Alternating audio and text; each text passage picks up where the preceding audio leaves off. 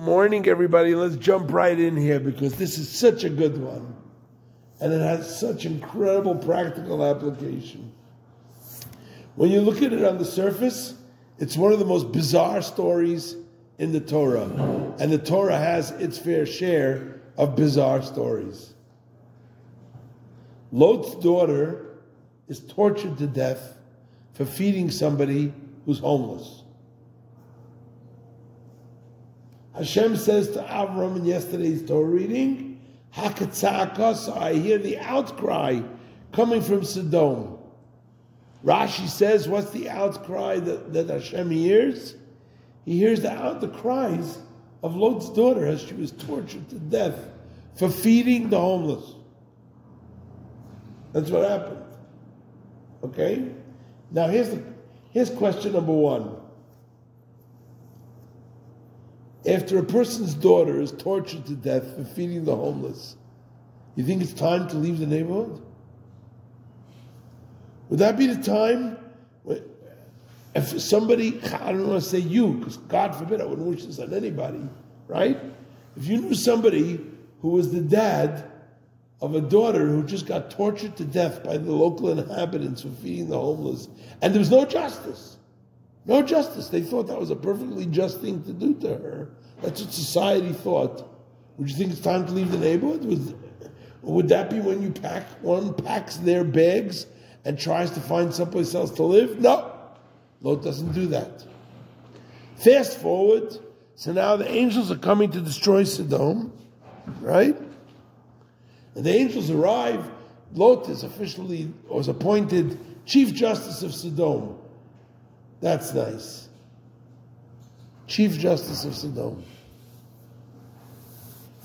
You're now the head of implementing justice in Gaza.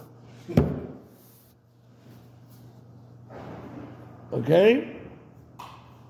He becomes the Chief Justice of Sodom, and the angels arrive, and this is one of the most bizarre things in the world.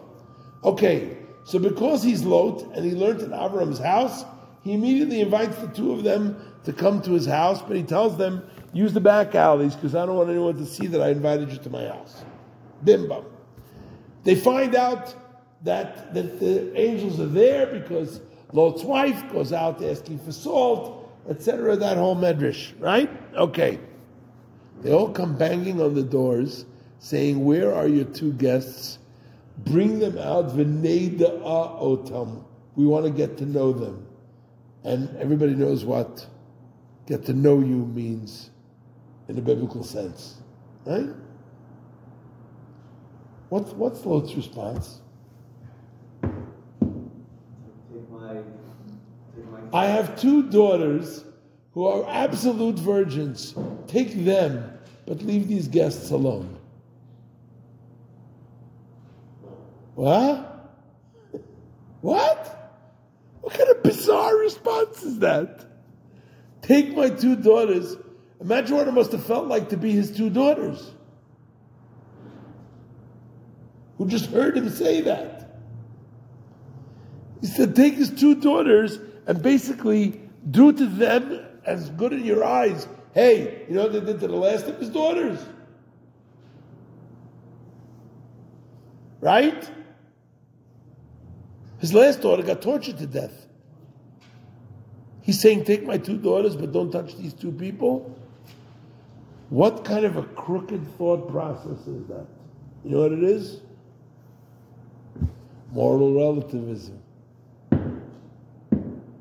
Once you step away from Hashem's instructions, once you step away from Hashem's Torah, you will finally wind up down the line saying things that are utterly and completely perverted, utterly, completely depraved, completely out of the realm of human behavior, and you will claim that you're being an uber moralist.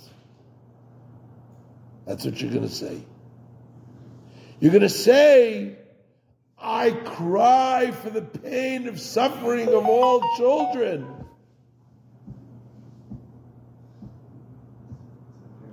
when you did nothing, really, and you don't really care. You just want your own personal expediency to go through.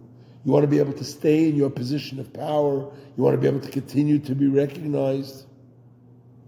I don't want to go into the metaphors, uh, to the analog, because I'll let you draw your own conclusions. But this is what happens when you pervert the word of Hashem. When you decide that your own understanding of morality, when you run around screaming, my truth, and that my truth is as correct as your truth, when, truth is only one truth, that's where you wind up. This is where you wind up. So the most important takeaway from today's Torah lesson is, from today's Torah portion, don't be afraid to speak the truth of the Torah. Recognize the absolute bizarro world that the world is in now. Today, the streets talk exactly like this. Take my two daughters, but don't touch these guys. That's what they're saying. Right?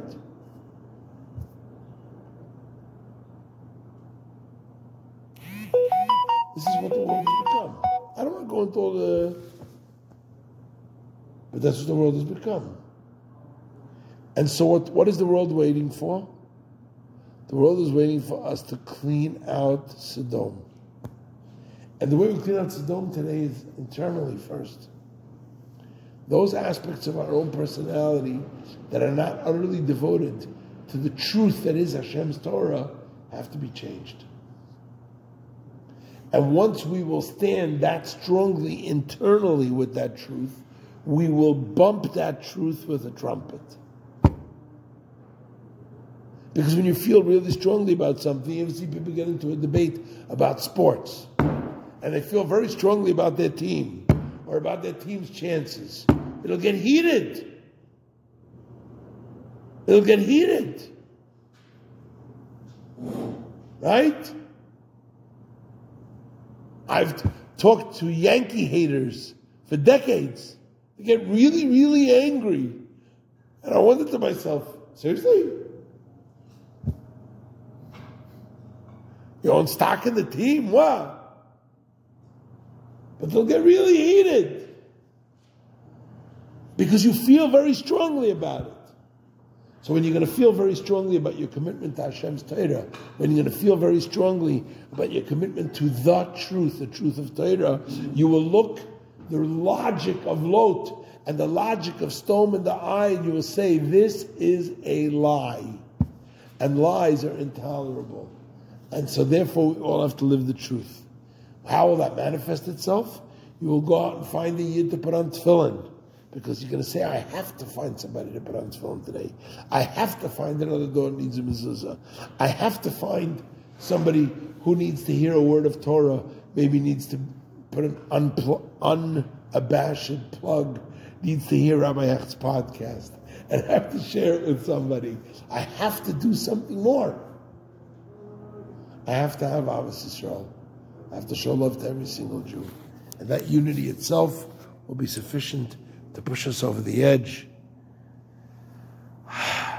Bring peace, security, and protection to all of our soldiers, to all of our brothers and Eretz, brothers and sisters in Eretz Yisrael, all our brothers and sisters throughout the world. Bring perfect health to everybody and bring about the revelation of Mashiach. May it happen now. Amen. L'chaim.